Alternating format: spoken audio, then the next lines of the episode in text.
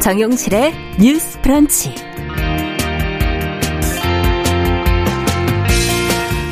안녕하십니까. 정용실입니다. 어, 얼마 전 인하대학교 캠퍼스에서 발생한 학생 사망 사건. 지금 우리 사회에 큰 충격을 주고 있습니다. 어, 학교 측이 어제 재발 방지를 위한 보안 강화책을 논의를 했고요. 가해 학생 퇴학도 검토한다고 알려졌습니다. 자, 이런 범죄를 막기 위해 필요한 대책은 과연 무엇인지 또 2차 가해와 피의자 신상 털기 등의 문제도 같이 한번 생각해 보겠습니다. 네, 경제난에 시달리다가 국가 부도 사태를 맞은 스리랑카. 이 대규모 정권 퇴진 시위 끝에 최근 대통령이 사임을 했는데요. 어, 스리랑카 혼란을 부른 경제 위기는 어디에서부터 시작이 됐는지 지금 현재 세계 경제가 불안한 가운데 비슷한 상황이 또 우려되는 국가는 없는지 외신 보도를 좀 자세히 들여다보도록 하겠습니다. 기대해 주시고요. 7월 19일 화요일 정용실의 뉴스 브런치 문을 열겠습니다.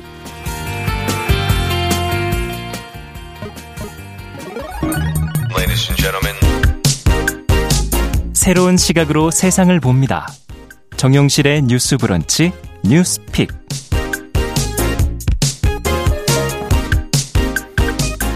네, 정용실의 뉴스 브런치 항상 청취자 여러분들과 함께하고 있습니다. 오늘도 유튜브 콩앱 그리고 라디오로 들으시면서 어, 댓글 의견 보내주시기 바랍니다. 자, 뉴스픽으로 시작하죠. 화요일, 목요일 이 두 분과 함께하고 있습니다. 신보라 국민의힘 전 의원 안녕하십니까? 네, 안녕하세요. 조성실 정치하는 엄마들 전 대표 안녕하십니까? 네, 반갑습니다.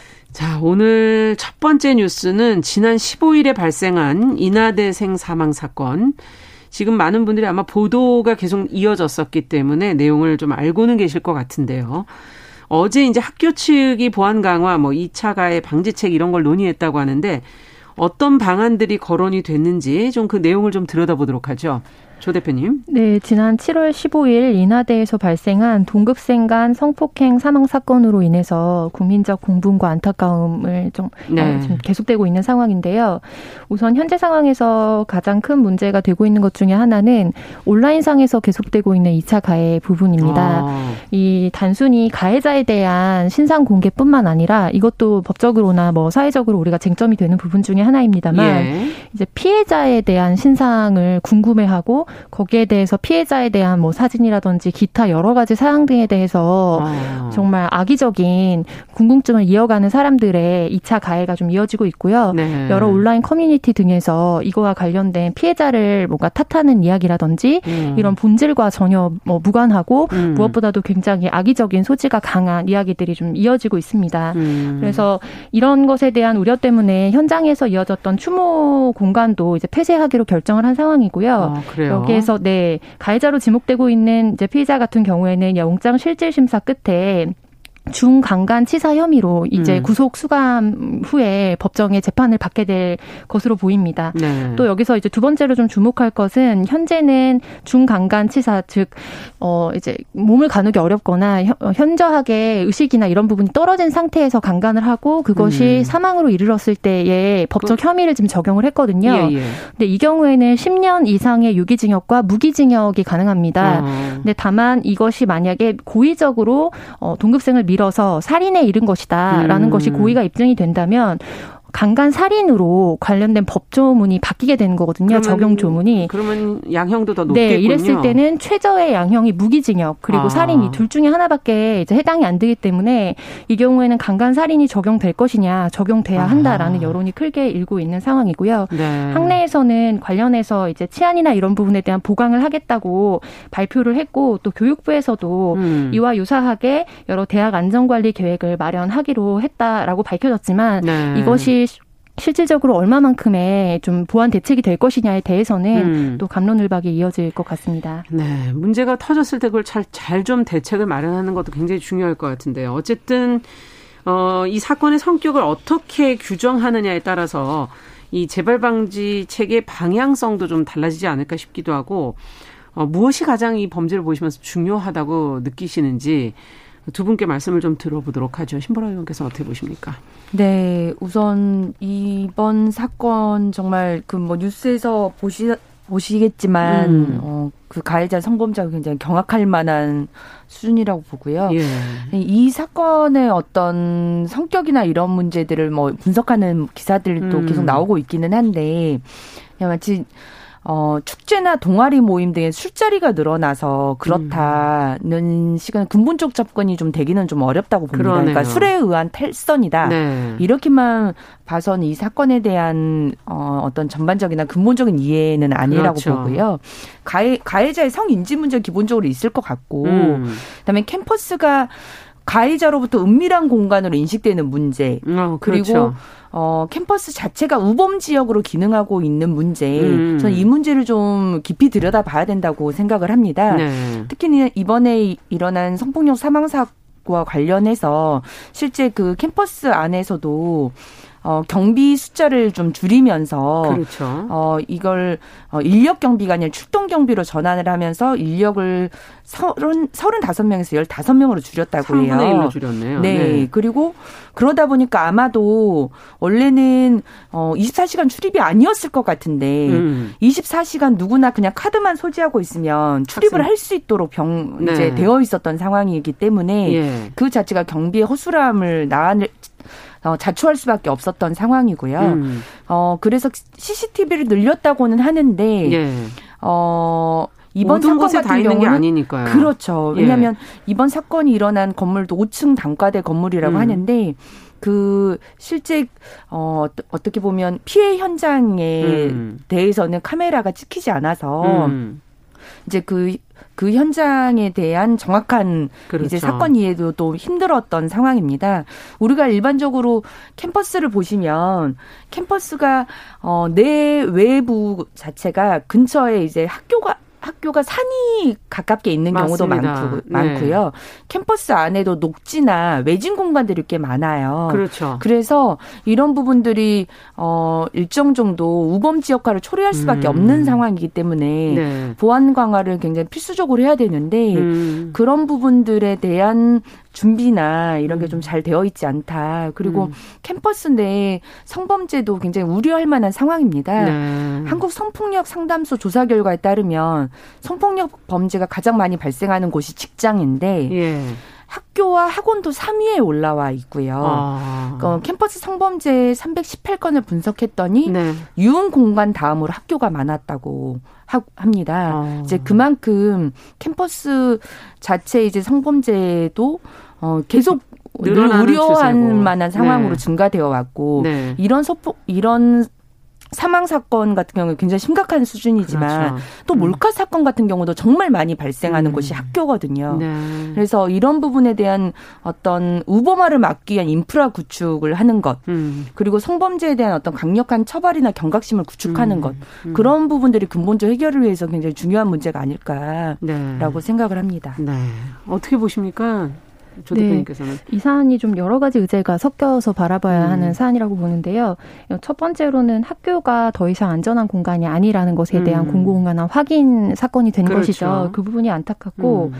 이제 앞서서 언급해주셨던 그 경비 노동자의 여러 가지 체계들이 바뀌면서 음. 당일에 현장에는 경비원이 4명뿐이었는데 이제 CCTV가 총 765대가 돌아갔습니다. 네. 근데 그 중에 노동자 한 명이 이제 한 60대 정도를 모니터링 해야 되는 상황이기 아. 때문에 네. 사실상 이거는 사고가 발생했을 때 사후적인 부분에서 음. 일정 부분 도움을 받을 수는 있겠지만 이번처럼 사각지대에서 발생했을 때는 도움조차 받을 수 음. 없습니다. 근데 음. 다만 사전 예방은 사실상 거의 되지 않는 상황이라는 게 좀 문제겠고 음. 그런 부분에서 교육부에서 내놓은 대책도 뭐 의미가 완전 없다고 할 수는 없겠습니다. 향후에 어떤 상황에서 좀 예방적인 음. 학교에서 언제든지 누가 계속해서 순찰을 다닐 수 있다라는 거를 주는 것만으로도 우범지대로서의 어떤 기능은 좀 떨어지기 때문에요. 그렇죠. 다만 저는 이 사건의 가장 본질적인 문제는 과연 그거라고 볼 수 있냐 그렇게 동의하진 않고요. 네. 이제 여러 가지 2차 가해 사건에서 보여지듯이 뭐 음주를 비롯한 피해자의 여러 가지 어떤 행동이라든지 예. 소인이 이 사건의 유발 동기 중에 하나였다라는 여지를 주는 보도나 음. 이제 추측은 단언코 없어야 한다고 생각을 하고 네. 그런데 안타깝게도 지금 이런 부분에 대해서 굉장히 의문을 더욱 증폭시킬 만한 언론 보도가 굉장히 많이 이루어졌습니다. 음. 이제 최초 보통 이제 대한민국에서 어떤 언론의 사건들이 이제 이렇게 인구의 회자가 될때 네. 이제 통신사에서 헤드라인 한 줄로 속보라고 뜨고 그다음에 많은 이제 언론사에서 잇따라서 취재를 네, 취재를 들어가는 방식 성의식이거든요. 네네. 네. 그런데 이미 최초의 보도 자체가 이제 알몸인 채로 뭐 학내에서 발견된 여대생과 같은 이제 특정 이제 사, 어떤 상황과 사건과 인적 사항들이 특정되면서 어. 굉장히 왜곡된 성의식이라든지 궁금증을 불러일으킬 만한 요지가 있었고 네. 이어진 여러 가지 언론 보도들의 수백 건의 건수를 이제 분석한 결과를 보아도 기사가 유난히 지금 많이 쏟아지고 있죠. 네, 맞습니다. 네. 근데 거기에 나체라든지 알몸이라든지 아. 이런 굉장히 어, 좀 납득하기 어려운 이 사건의 본질이나 혹은 사후 대책과 직접적인 음. 연관이 없는 것들이 많이 쏟아지고 있습니다.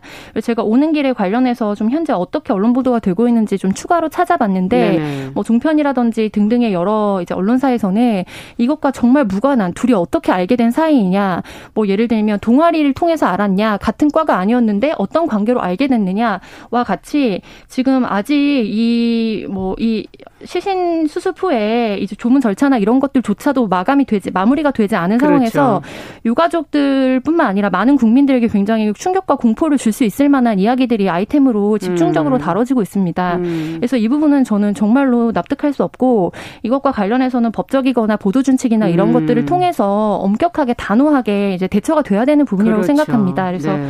온라인에서 좀 주목을 받았던 한겨레 보도와 같은 경우에는 이제 이런 뭐 선정적인 단어가 없는 채로 음. 이제 보도가 되어서 굉장히 좀 극찬을 받았습니다. 음. 근데 이제 그 보도국에서 발표했던 바와 같이 음. 이거는 극찬을 받을 만한 사항이 아니라 이제 2022년도 대한민국의 그렇죠. 언론 수준이 당연히 맞춰가야 되는 최저선이라고 생각을 하고요. 그리고 이것과 같은 경우에도 한겨레 내에 이제 젠더 관련된 이제 네. 검사, 검수를 거치는 과정 체계가 있거든요. 네, 그래서 네. 그 과정에서 필터링이 되었기 때문에 나온 보도인 것으로 음. 알고 있습니다. 그래서 우리가 통신사의 보도는 최초 보도기 때문에 영향력과 파급력이 굉장히 커서 그 부분에 대해서 특별히 유의를 해야 하고 그렇죠. 향후에 그거를 받아서 추가 취재를, 취재를 하게 되는 여러 언론사 등에서도 최종적으로 나가게 되는 헤드라인이나 이런 부분이 본질적으로 우리 사회를 건설적이고 음. 사고를 예방할 수 있는 방향으로 만들 수 있는데 주안점을 둬야 한다는 점을 말씀드리고 싶고요. 네. 마지막으로는 이 사안의 가장 근본적인 거는 성폭력 이제 사건이잖아요. 그렇죠. 그런데 첫 번째로 우리 정부가 이제 계속해서 특별히 지난 대선 전국에서 있었던 음. 어, 여성가족부 폐지를 폐지뿐만 아니라 여성들에게 가해지고 있는 뭐 데이트 폭력이라든지 성폭력이라든지 음. 여성에게 안전한 국가가 없다라는 이제 음. 슬로건이나 이런 방향성이 동의할 수 없다라는 정치인들이 굉장히 많았습니다. 음. 그것은 교통사고와 같이 개인의 문제일 뿐인데 과연 그것을 어떻게 우리 모두의 책임이라고 할 수 있느냐라는 음. 이제 공당 대변인의 답변이 이번에 박지원 음. 위원장의 이제 그 발표에 네. 이어서 바로 또 국민의힘에서 연달아 나왔고요. 네. 이런 부분에 있어서 현실적으로 사회학적으로 존재하는 여성에 대한 폭력의 음. 수치를 보지 못하고 그렇죠. 이 부분에 대해서 정치적으로 계속해서 왜곡된 시그널을 주고 음. 뭐 무고죄로 피해를 받는 사람들에게 입장을 대변하겠다라는 방식으로 여당이 기능을 하는 것 자체가 훨씬 더 여성을 폭력의 피해자로 만들고 이 사안에 대해서 문제 제기를 하지 못하도록 원천 음. 봉쇄하는 기능을 하고 있다고 봅니다. 음. 그리고 이 성폭력 문제를 다루는 데 있어서는 정부의 대책뿐만 아니라 이제 가 가해자가 가해자가 되지 않도록 하는 게 굉장히 중요하잖아요. 그럼요. 저는 여기에서 성폭력 교육의 중요성을 좀 이야기하고 싶은데요. 음. 이게 영유아 시기부터 사실은 성 젠더 교육, 그러니까 젠더 성평등 교육과 음. 그다음에 성폭력 예방 교육이 음. 어, 굉장히 잘 이루어져야 된다고 생각합니다. 그런데 요즘에 형식적으로 좀 돼 있어서요. 네. 제가 보면은 네. 맞습니다. 그래서 그런 부분에 대한 실질화도 필요하고 엠번방 사건이나 이런 여러 가지 사건들에서 봤을 때 좀 경악을 금치 못할 만한 음. 예를 들면 뭐 가장 충격적인 것 중에 하나는 자기 엄마의 몸을 몰카를 찍어서 엠번방 같은 데 유통을 한다든지 음. 이런 학생들도 적발이 됐었거든요. 네. 그래서 이 음지에서 많은 성에 대한 왜곡된 성의식을 음. 이제 배우고 있는데 그런 부분이 학습되지 않도록 이제 양재에서 어떻게 그렇다면은 서로를 평등한 인격체로 음. 존중하고 동의에 기반한 성교육을 할 것인가, 어, 음. 성관계를 맺을 것인가 이런 부분에 있어서도 실질적인 성교육이 공교육 내로 들어와야 될 것으로 음. 보입니다. 네. 자, 이 왜곡된 성인식 또 뭐 언론의 어떤 취재 방향성 뭐 이런 문제 제기까지 해주셨는데 자, 신보라 의원께서도 좀 정리를 해 주시죠. 지금 뭐 2차 가해 문제도 있고 또 네. SNS상에 피의자의 신선 정보가 지금 네. 돌고 있는 부분도 있고 어, 언론에 이걸 받아들이는 또 이 대중들의 상황에서 또 문제를 들여다볼 부분도 있는 것 같아요. 네. 언론의 문제는 어, 조선 대표께서 잘 지적을 해 주신 것 같고요. 네. 저는 이제 어, 인터넷 커뮤니티에서 이제 신상 정보를 막 음. 공개하려고 하고 하는 것들 일종의 또 관심, 관심욕 아니냐라는 음. 생각이 듭니다. 근데 실은 이제 2차 가해 등의 명예훼손에 대한 형량이 굉장히 높아지고 있고, 예. 어, 이제 정보통신 망법에 의해서 이제 처벌받을 수 있는데도 이에 대한 인지가 음. 여전히 부족한 문제가 있는 것 같아요. 네. 특히 이제 그런 어, 명예훼손에 관련한 글들은 실제 몇 분의 이제 커뮤니티에 이제 어, 사용자가 신고만 해도 바로 삭제 조치를 할 수, 가 될 수 있거든요. 예. 근데 이제 삭제를 하게 되면 대체적으로는 그냥 관리자의 권한으로 접근이 뭐 금지되거나 삭제된 음. 게시, 게시물입니다. 음. 이렇게만 나오는데 네. 저는 이거보다는 뭐 타인에 대한 명예훼손이나 허위사실 적시는 관련법에 의해 처벌될 수 있습니다. 아, 그렇게 좀 강하게 네, 관리자의 권한의 어떤 글이 음. 그렇게 남겨지면서 명시를 해서 경고를 좀 강하게 줄 필요가 있다. 그러네요. 그럼으로써 좀 어, 그 부분들이 경각심을 갖고 저해될 수 있도록 네. 어, 그런 행위를 하지 않을 수 있는 경각심을 유도하는 것도 필요하다고 봅니다. 네, 이 부분도 조 대표님께서도 간략하게. 네, 음. 조, 어, 좋은 제안 주셨다고 생각하고요. 음. 이게 사실적 혹시 명예훼손주 뭐 죄라든지 이런 등등으로 음. 사실에 기반한 거를 공표하더라도 그게 명예훼손에 해당하면 이제 처벌을 받을 수 있는 그렇군요. 게 현행 법규이거든요. 네.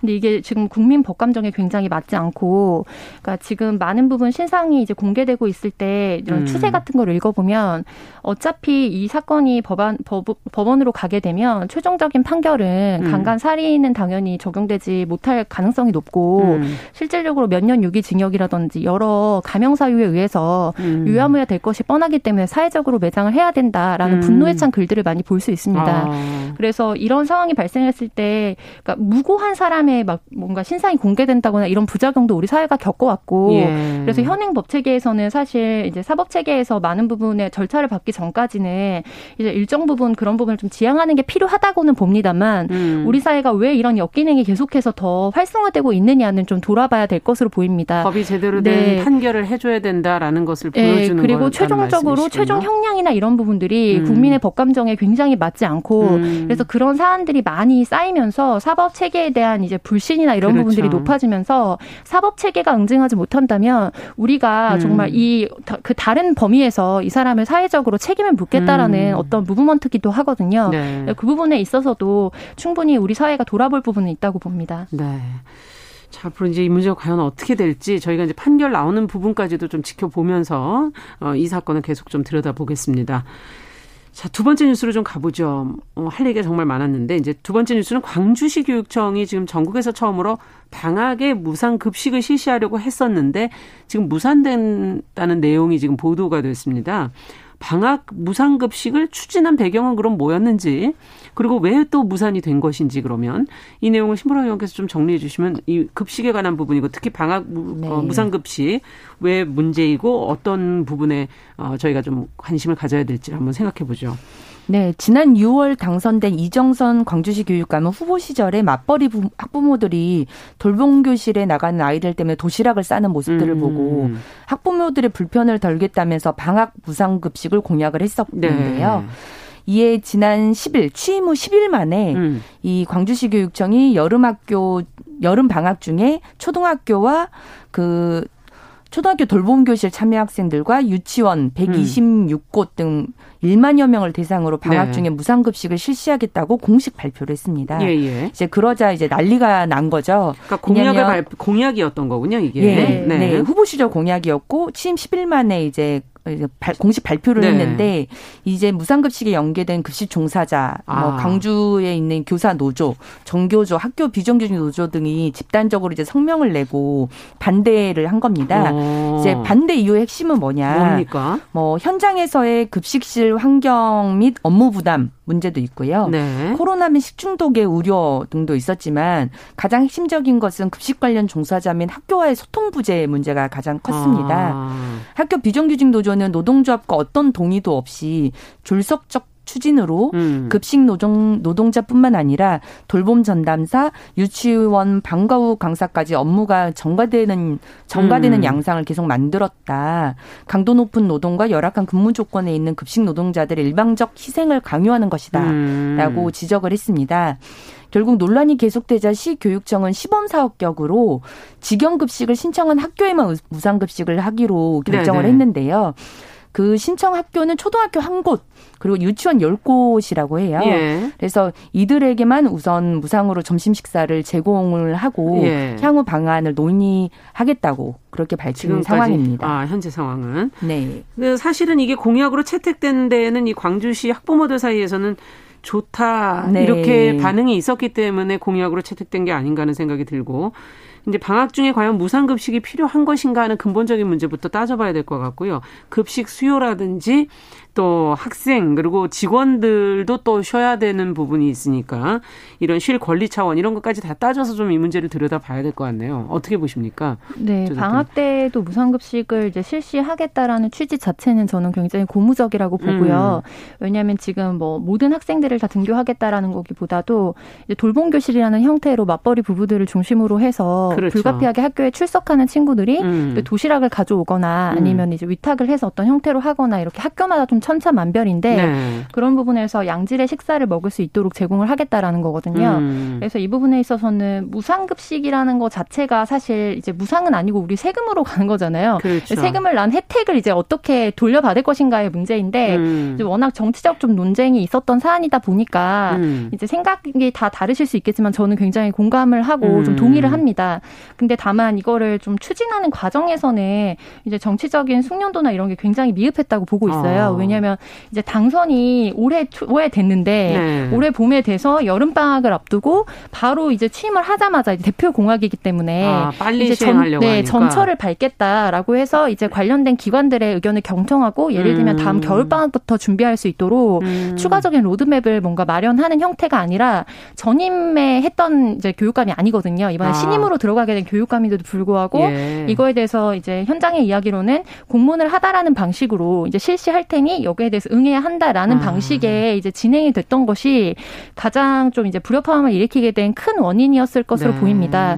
그래서 좀 이례적으로 광주시 의회에서도 이제 이 교육감의 출석 요구서를 좀 보낸 상황이거든요. 음. 그래서 이제 그래도 어쨌든 10억 이상의 예산이 좀 지출이 되는 이 사안에 대해서 시의회와의 음. 협의가 없이 이 사안을 추진한 것에 대해서 소명을 하라고 좀 이례적인 요청을 한 상황입니다. 소통의 문제라고 볼 수가 있네요. 네. 결국은. 그래서 이 부분에 음. 있어서 이제 사과 사과를 요청받았지만 교육감의 입장은 사과를 하기보다는 향후에 음. 잘 이게 진행될 수 있도록 겨울방학을 앞두고 잘 준비하고 소통해 나가겠다라는 음. 정도의 일단락이 되어 있어요. 네. 그래서 향후에 이제 어떻게 시범대로 이 겨울방학에 이거를 안착시킬 것인가가 좀 음. 주안점인 것 같습니다. 네. 그러면 심으라 의원께서는 또 어떻게 보시는지. 네. 저도 실은 맞벌이 부부들한테는 방학이 없잖아요. 그렇죠. 어, 아이들의 방학에도 음. 실은 출근 시간은 똑같은 거고. 음. 그래서 9시 등원 시간도 그렇지만 등원하면서 도시락까지 싸야 된다면 음. 그 부담은 또 배가 되고 특히나 이제 여름 방학 같은 경우는 식중독의 위험이 있기 때문에 아침에 싸서 맞아요. 점심에 보내더라도 걱정이 될 수밖에 없거든요. 맞습니다.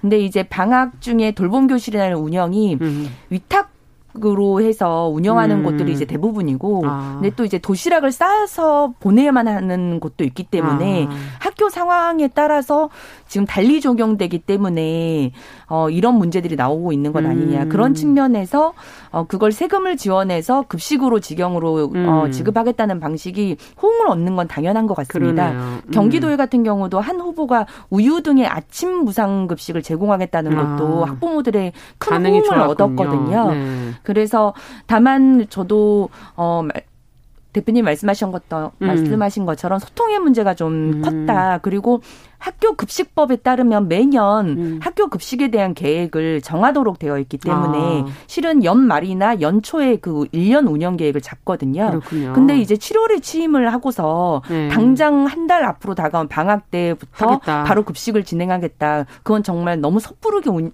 아. 어, 진행한 부분들이 없지 않아 있다. 네. 충분한 소통과 협의 과정을 거쳐가면서 왜냐하면 학교 운영위원회도 있고 맞습니다. 급식 심의위원회도 있고 네. 그러거든요. 네, 그런 절차와 과정을 음. 지켜서 하면 참 좋겠다라는 생각이 듭니다. 네, 돌봄과 교육의 문제도 근본적으로 사실 한 번 더 짚어봐야 될 사안이 아닌가 하는 생각도 드네요. 자, 뉴스픽 오늘 조성실 정치연합마다 전 대표 신보라 국민의힘 전 의원 두 분과 함께 이야기 나눠봤습니다. 말씀 잘 들었습니다. 네, 감사합니다. 감사합니다. 자, 정은실의 뉴스 브런치 1부 마치고 잠시 후에 돌아오겠습니다.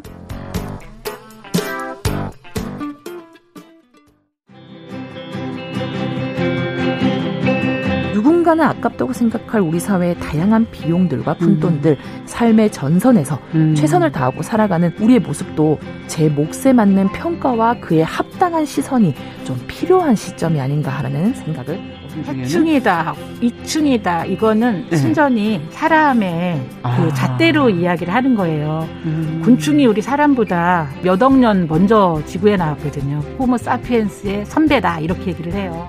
남성의 입장에서 여성의 입장을 이해하는 사람인 거죠. 그래서 사실 이 역지사지의 태도가 한국 사회로 지금 필요한 것이 아닌가 그런 생각이 들고요. 세상을 보는 따뜻한 시선. 정용실의 뉴스 브런치.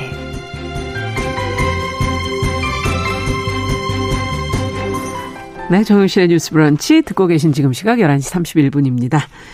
자, 시인의 눈으로 뉴스와 세상을 좀 들여다보도록 하죠. 시시한가. 방수진 시인 자리해 주셨어요. 어서 오세요. 네, 안녕하십니까. 오늘은 또 어떤 뉴스를 좀 챙겨볼까요? 음.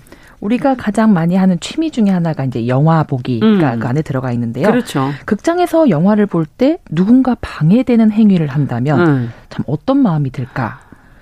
진짜 한참 몰입하고 있을 때 그러면 너무 화나죠. 좀. 화가 나고 짜증이 네. 나기도 하고 그런데요. 네. 이에 대해서 좀 생각을 해보게 하는 뉴스가 있어서 함께 오. 이야기 나눠보려고 합니다. 네. 얼마 전 서울의 한 영화관에서 영화 상영 도중에 이제 음. 휴대전화 분실 알림이 여러 차례 울려서 관객이 큰 피해를 봤다고 하는 소식인데요. 온라인 커뮤니티에 올라온 이 분통 터지는 후기 글을 어. 통해서 이 상황이 알려졌어요. 어. 그 이전 요약을 하면 이전 회차에서 핸드폰을 떨어뜨리고 간 사람이 핸드폰을 찾으려고 영화 보는 내내 분실물 찾기 기능을 눌러댔다는 겁니다. 네. 분실물 찾기 내 핸드폰 분실물 찾기, 찾기. 기능 그게 아. 있는데 그러면 끊임없이 계속 알람이 울려요. 어머나. 25분 동안 무려 다섯 번이나 이 알람이 울려서 도저히 이제 영화에 집중할 수 없었다. 어. 누군가 알람을 끄려고 시도를 해봤지만 분실 모드에서는 그게 꺼지지 않더라. 음. 그래서 몰입과 집중이 다 깨진 상태로 정말 언제 또 알람이 울리는 거 아니야? 이런 불안 한 마음으로서 영화에 집중을 못하고 모두가 정말 화가 난 채 영화관을 나왔다. 아. 이런 소식인데요. 그이 영화관은 사실 이것도 평소가 예매하기 굉장히 힘든 아이맥스 관이었기 때문에 다양한 이제 감촉을 야. 느낄 수 있는 그런 곳이었기 때문에 이 사건이 관객을 더 화나게 한 거죠. 어. 그러니까 문제의 휴대폰 주인에게도 이제 이 글이 이제 닿았던 거죠. 그래서 어 온라인에 사과글을 올렸다고 합니다.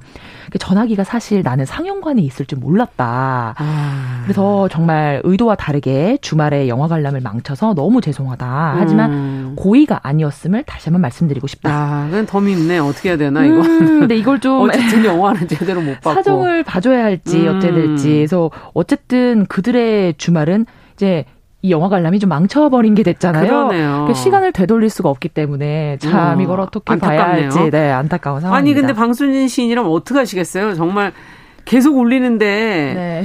성 상영을 잠깐 멈춰달라고 해야 될지 그냥 참고 봐야 되는 그렇지. 건지 저였다고 해도 굉장히 화가 났을 것 같은데 음. 중요한 건 저는 영화가 몇 분 남았는가 이게 굉장히 중요한 지점일 것 같아요. 아. 그래서 만약에 시작한 지 얼마 안 됐는데 울리기 시작했다면 저는 사실 극장 측에 휴대폰을 좀 찾아 달라고 얘기했을 것 같습니다. 왜냐하면 아. 앞으로 영화 시간이 많기 때문에 계속 영향을 끼칠 것 같거든요. 근데 네. 영화 말미다 그러면 저는 굳이 참았을 것 같기도 해요. 아. 에, 영화의 마지막 여운에 좀 집중하고 싶은데 그 여운을 막 그런 찾는 거에 쏟고 싶지가 음. 않아서 영화에 집중했을 것 같습니다. 네.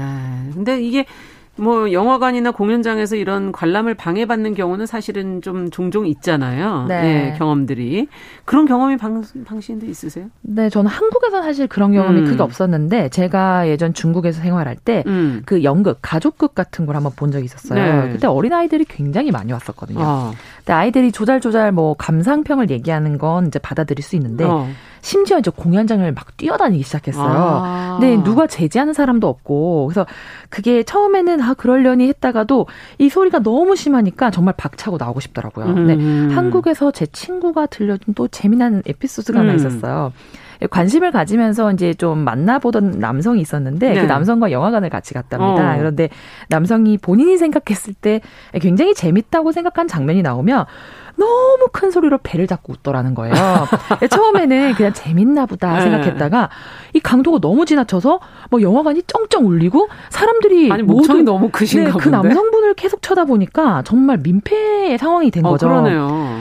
그날 이후로 이제 그 친구는 그 남자와의 관계를 다시 생각해보고 네 이제 끝이 났다라는 참 슬픈 사연이 있습니다. 네, 이거는 얘기가 좀 다른 곳으로 가고 있는 것 같긴 한데 어쨌든 참 어, 영화관에서 뭐 음식 먹는 것도 어떨 때는 음. 어 이거는 개인의 자유다. 어떤 분은 아니다. 네. 이렇게 얘기하시는 분들도 계시고 또 관객을 정말 힘들게 하는 그런 방해 행위 어떤 게 더 있을까요? 한번 생각을 해보고 우리도 좀 자제를 하든지 해야 되지 않겠어요? 맞습니다. 네, 네. 말씀 주셨던 이제 다양한 관람 방해 행위가 많아지면서 음. 이른바 관크 논란이라는 게 생겼어요. 관크? 관크라는 거는 이제 관객이라는 말에 지적, 비판이라는 뜻의 이제 critical의 약어를 아, 관크. 네, 합성한 신조어인데요. 음. 이제 온라인 게임에서 원래 치명적인 피해를 입었을 경우에 아, 이 크리 이렇게 말을 사용하는데 음. 이걸 차용해서 실제로 공연상에서 관객이 음. 이제 다른 관객 때문에 피해를 입은 경우를 표현한다고 합니다. 네. 사실 공연이 끝난 후에 이 뮤지컬 열성 팬들 이르는 이제 소위 말하는 뮤덕들의 어. 온라인 커뮤니티에는 정말 광크에 대한 얘기가 끊임없이 등장한다고 해요. 아. 보면 굉장히 뭐 다양한 어떤 그런 신조어들이 많은데 의자에 몸을 이제 떼고 앉아서 뒷사람의 시야를 굉장히 가려버리는 사람. 아. 이런 사람을 수구리라고 한다고 하고요. 수구리. 네. 아, 수구려라. 뭐 이런 얘기인 것 같고 핸드폰 불빛으로 이제 괜히 켜가지고 주위 사람 막 피해를 끼치는. 아, 그런 경우들 꽤 네. 있죠. 폰디뿌리. 반디뿌리? 예, 핸드폰 폰디뿌리. 플러스 예, 폰, 깜깜한데 혼자 켜가지고. 예, 폰디뿌리가 된다. 네. 그리고 빈자리로 막 여기저기 옮겨다니는 사람도 가끔 있어요. 아. 그런 분들 이제 메뚜기.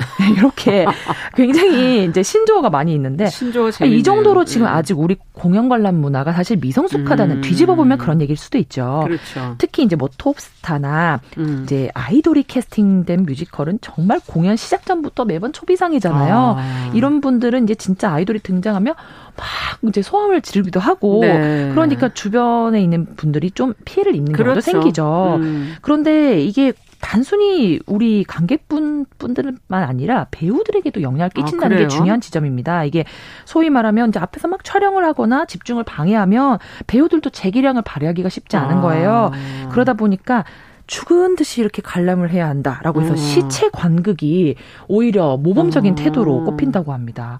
참 이 광크 담론을 바라보는 시선도 다양한데 오히려 이런 게 우리 음. 문화의 어떤 성장통일 수도 있다. 또 어떤 분들은 어, 이거 어떻게 다, 다 차단하냐. 음. 다 막을 수는 없다. 그렇죠. 다 막을 수는 네. 없죠. 근데 한편으로는 이런 광크 같은 이런 상황이 있기 때문에 네. 오히려 조심을 해서 공연장 분위기 자체가 좀 정돈된 분위기도 있다. 뭐 이런 음. 식의 측면도 있다고 합니다. 네. 많은 사람이 함께 이렇게 작품 보는 영화, 뭐 공연 음. 여기서 배, 어쩐 남을 좀 배려하는 거는 기본 어떤 매너가 아닐까 싶기도 한데 어, 관람 매너와 관련해서 어떤 마음가짐이 필요할까요? 맞습니다. 이게 뭐 공공장소에서 타인을 배려한다는 음. 거 굉장히 기본이고 미덕이죠. 하지만 우리가 즐기는 공연이 과연 나 혼자만의 공연일까라는 생각을 해볼 음, 필요가 있다고 생각합니다. 맞아요. 이게 다수를 위해서 음. 준비한 공연이잖아요. 특히 한국은 또 이런 공연, 또 뮤지컬 같은 이런 공연 티켓비가 굉장히 비싸다 어, 그렇죠. 보니까 공연비에 적지 않은 돈을 투자해서 오신 분들은 이 권리 수호의 의지가 음. 강하다는 거죠. 내가 돈 낸 만큼의 아, 뭔가를 그렇죠. 받아가야겠다. 그러다 보니까 이제 그분들은 매번 계속 똑같은 음. 이제 공연을 보면서 회전문 관람, 계속 회전문처럼 아. 하시는 분도 계세요. 그 그런 분들은 어 나하고 이제 저분하고 완전 오로지 교감을 하고 싶고 이런 마음이 있기 때문에 오히려 상대방이 사실 피해를 준다기보다는 아. 내가 그 사람에게 너무 과한 신경을 쓰기 때문에 음. 오히려 그런 마음이 든다라는 이제 뭐 의견도 있고요. 음. 그래서 비벤 비매너 관객이 분명히 있지만요. 음. 한편으로는 너무 예민한 객석, 너무 경직되고 엄숙한 객석도 아. 과연 건강한 문화이기만 할까라는 아. 좀 그런 고민되는 생각도 했어요. 그러네요. 우리가 찾아온 곳이 뭐 독서실이나 도서관은 아니지 않습니까? 네. 그래서 관객 입장에서는 좀 다 같이 웃고 숨쉬며 보는 음. 것이 공연이기도 하니까 이 너무 관크를 혐오하거나 이런 것도 음. 좀 지양해야 되지 않을까. 서로 서로가 노력을 네, 좀, 좀 해보야 된다. 네, 그런 네. 생각이 듭니다. 지금 곤잘레스님께서 유튜브로 극장에서는 앞에 머리 큰 사람 이 욕을 얻어먹습니다. 어, 찔리네요. 아, 네. 저희도 다 지금 네, 찔리네요. 찔리네요. 네. 자, 오늘 그러면 어떤 시를 저희가 같이 읽어볼까요? 네, 여기에. 말씀 주셨던 것처럼 음. 이제 모두가 노력해야 된다 이런 말씀이 나오셨는데 음. 그래서 제가 문정희 시인님의 비망록이라는 작품을 준비했습니다. 아. 일부 낭독을 드리고 마저 말씀 나누도록 하겠습니다. 네.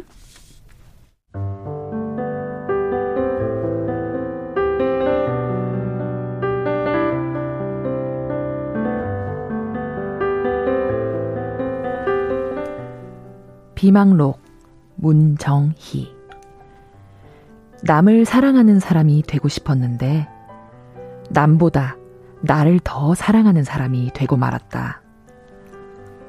가난한 식사 앞에서 기도를 하고 밤이면 고요히 일기를 쓰는 사람이 되고 싶었는데 구겨진 속옷을 내보이듯 매양 허물만 내보이는 사람이 되고 말았다.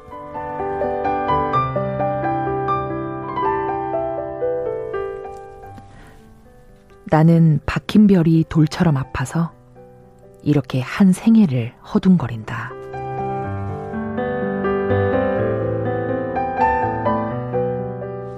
네, 문정희 시인의 비망록.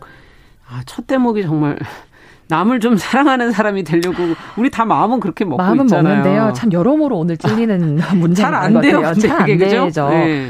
지금 오늘 말씀 나눴던 요 주제도 네. 보면 겉으로만 보면 누구 하나가 잘못한 것 같고 음. 누구 하나가 피해를 입은 것 그렇죠, 같고 이런 그렇죠. 생각이 들 수 있어요. 음. 하지만 문정희 시인의 말처럼 사실 그 안을 잘 들여다보면은 아. 핵심은 우리 모두는 어쩌면 나를 너무 생각하느라 맞아. 남보다 나를 더 사랑하느라 오히려 상대의 허물을 막 찾아내면서 음. 살거나 아니면 도리어 내 허물을 내보이면서 사는 게 아닐까 이런 음. 생각이 들었어요. 나보다 남을 좀 더 사랑한다면 조금은 아량과 배품, 배려와 너그럼 그렇죠. 이런 거 가지게 될 텐데 음. 관람을 방해하는 비에티켓 뭐 태도를 보이는 사람도 음. 혹은 자신의 관람을 방해한다면 오히려 막 타인의 행동을 비판하고 다니는 사람도 음. 사실 나에게 너무 집중된 시각과 시야에서 아. 그런 마음을 하는 게 아닌가 싶었어요. 문정희 시인은 말하잖아요. 상대방을 향한 날카로운 칼 같은 시선이 결국 나에게 돌아와서 돌처럼 박힌다. 음. 그래서 아픔을 줄 수도 있다. 음. 그래서 여러분들은 남을 더 사랑하고 싶은 사람이실지 음. 남보다 나를 더 사랑하며 살고 있는지 그러네요. 뭐 이런 것들을 문정희 시인의 작품을 읽으면서 음. 한번 같이 생각해 보면 어떨까 생각이 네. 들었습니다. 남에게 되는 그런 그 날카로운 잣대가 결국은 나한테 돌아오는 거군요. 네. 어, 앞서 저희가 수구리라는 거 영화관에서 얘기하셨는데 어 2095번님께서 경상도 사투리라고. 어 맞아요. 수구리라 이렇게 네, 엎드려라라는 뜻이다 이렇게 또 적어주셨네요. 감사합니다. 자, 시시한가 오늘은 영화관 공연장에서 지켜야 할 매너, 남을 배려하는 진정한 마음이 무엇인지 어, 방수진 시인과 함께 생각해봤습니다. 말씀 잘 들었습니다. 네, 감사합니다.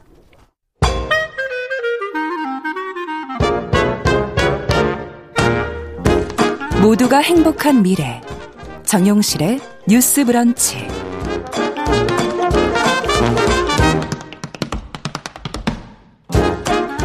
네, 정용실의 뉴스 브런치 듣고 계신 지금 시각 11시 43분입니다. 이번에는 국제사회 이슈 생각해 볼 만한 외신 기사 깊고 넓게 좀 살펴보도록 하겠습니다. 아, 조윤주 외신 캐스터 잘해 주셨어요. 어서 오세요. 네. 오늘은 스리랑카 얘기를 좀 해보자고 하셨는데 네. 결국 대통령이 자리에서 물러났다는 보도가 지금 나왔어요. 네. 어, 뭐 비상 사태를 임시 대통령이 선포한 상황이다. 네, 맞습니다. 현재 상황을 좀 정리 먼저 해 주시죠. 일단 오늘 그 제가 가지고 온 그 기사의 주제는 음. 제 나름대로 붙여보자면 음. 나쁜 놈들의 전성시대가 끝났다. 이런 느낌으로 얘기를 좀 해드리고 어떻게 된 건지 좀 더 설명해 주셔야지 이해가 되겠는데요. 네, 워낙 오랫동안 나쁜 네. 짓을 많이 하다 보니 이제 음. 뭐 결론이 이렇게 나는데요. 말씀하신 것처럼 스리랑카에서 대규모 반정부 시위가 있었습니다. 그러니까요. 어, 시위대가 대통령 집무실과 관절을 점거했고 네. 그래서 고타바야 라자팍삭 대통령이 10일 날 자리에서 물러났습니다.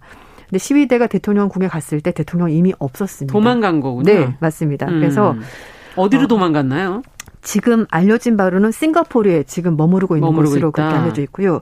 뭐 중간에 몰디브행을 거쳐서 이제 이렇게 떠난 갔다. 것으로 예, 보이는데 15일 날 싱가포르에 도착해서 라자팍삭 대통령이 이메일을 통해서 국회의장에 사임 의사를 표명했고 음. 그래서 지금 위크레 메싱게 총리가 임시 대통령으로 음. 취임을 하고 있고 어, 지금 말씀하신 것처럼 비상사태가 선포가 됐고요. 음. 라자팍사 대통령의 자녀 임기는 2024년까지 한 2년여가 남아 있네요. 네. 네. 지금 임시 대통령이 있기 때문에 그때까지 계속 할지 아니면 뭐 선거가 치러질지 여러 가지 아. 유동적이기 때문에 그거는 좀 더 봐야 될 것 같습니다. 네. 음. 어쨌든 지금 임시 대통령이 이제 자리를 가, 맡고 있고 네. 대통령은 싱가포르로 갔고 네. 야반 도주하듯이 도망갔고 네. 네. 시위대들이 대통령궁을 점거할 정도면 도대체 뭐가 네. 이렇게 힘들어, 그러니까 불만이 엄청 큰거 네. 아니에요? 대통령 맞습니다. 궁을 점거할 정도면. 그 첫 번째는 네. 경제 파탄입니다. 도저히 먹고 살 수가 없을 정도로 물가가 올랐던 건데요. 아. 6월 달에 물가 상승률이 전년 대비 54.6% 올랐습니다. 50 이거 엄청나네요. 네. 조금만 올라도 지금 이거는 생활에 엄청난 네. 영향을 주는데. 그러니까 뭐 음. 10%까지 가지 않더라도 우리가 그렇죠. 체감하기에. 정말 엄청나게 음. 물가 압박을 받는데 1년 전과 비교해서 물가가 50% 넘게 올랐으니까 음.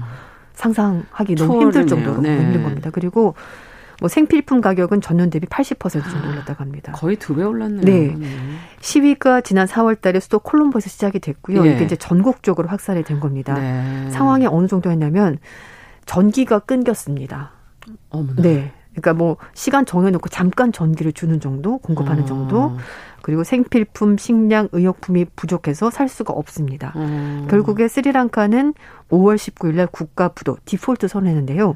외환 위기까지 가져온 겁니다. 음. 대중교통엔 버스, 기차, 앰뷸런스에 채울 연료가 없고 외화가 부족해서 연료를 수입할 수도 없고 음. 그러자 휘발유 디젤 가격 천정부지로 올랐습니다. 그래서 스리랑카 정부가 6월 달에 필수적인 차량을 제외하고는 휘발유와 디젤 판매를 2주간 중단하면서 아. 철저한 통제에 들어갔고요.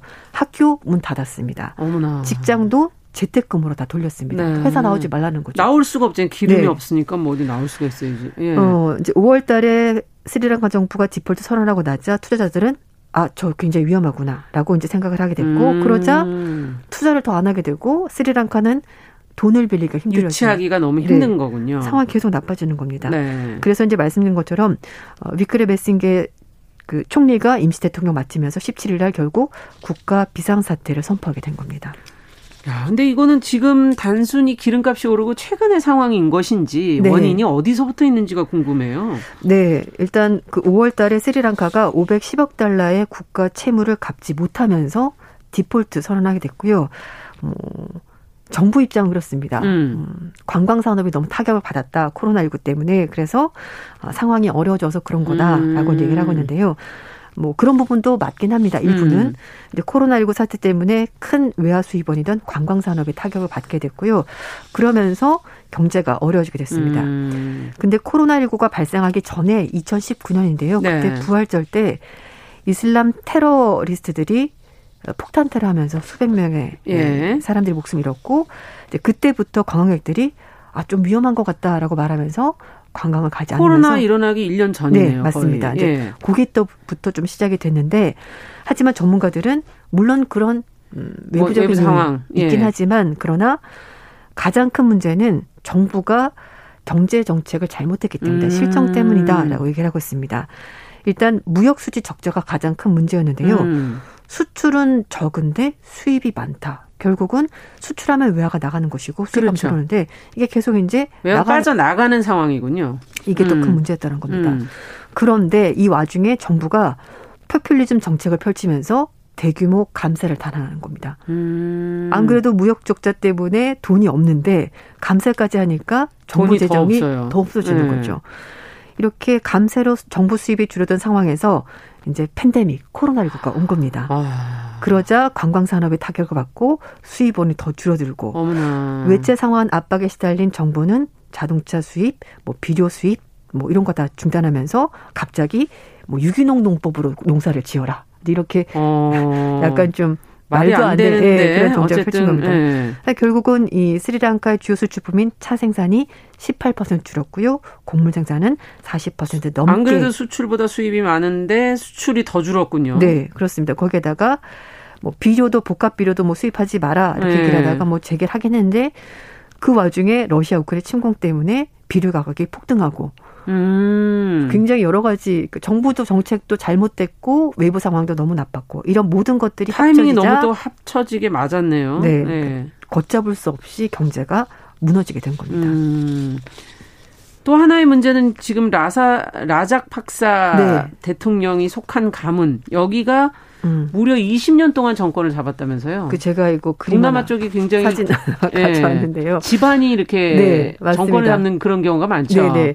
이 집안이 네. 고타바야라는 정치 가문입니다. 아. 그 형제가 4명이 있는데 네. 이 4명의 형제들이 장관도 하고 총리도 하고 대통령도 하고 집안이 다 말아먹네 한 돌아가면서 네. 이걸 한 겁니다. 네. 이거를 20년 동안 했고요. 음. 이네 명의 형제 자식들 있잖아요. 그 조카들이죠. 네. 조카들도 또 장관도 했어요. 하고, 장관도 하고 뭐, 뭐 정부 고위직도 하고. 근데 이런 식으로 20년 동안 하다 보니까 사실 고인물은 썩죠. 그렇죠. 네. 음. 결국 이제 이렇게 사태가 벌어지게 된 거고 뭐, 뭐 관계부 장관, 재무장관 이런 식으로 해서 20년 음. 동안 소위 말해서 해먹은 겁니다. 나라를 음. 해먹은 거고요. 그래서 뉴욕타임즈는 지난주에 정신 나간 가문이 스리랑카의 재앙을 불러왔다. 이렇게까지 표현을 한 겁니다. 아. 근데 어떻게 이렇게 실정을 하는데도 오래 버텼을까? 그런 그것도 미스테리인데요. 네, 궁금하시죠? 네.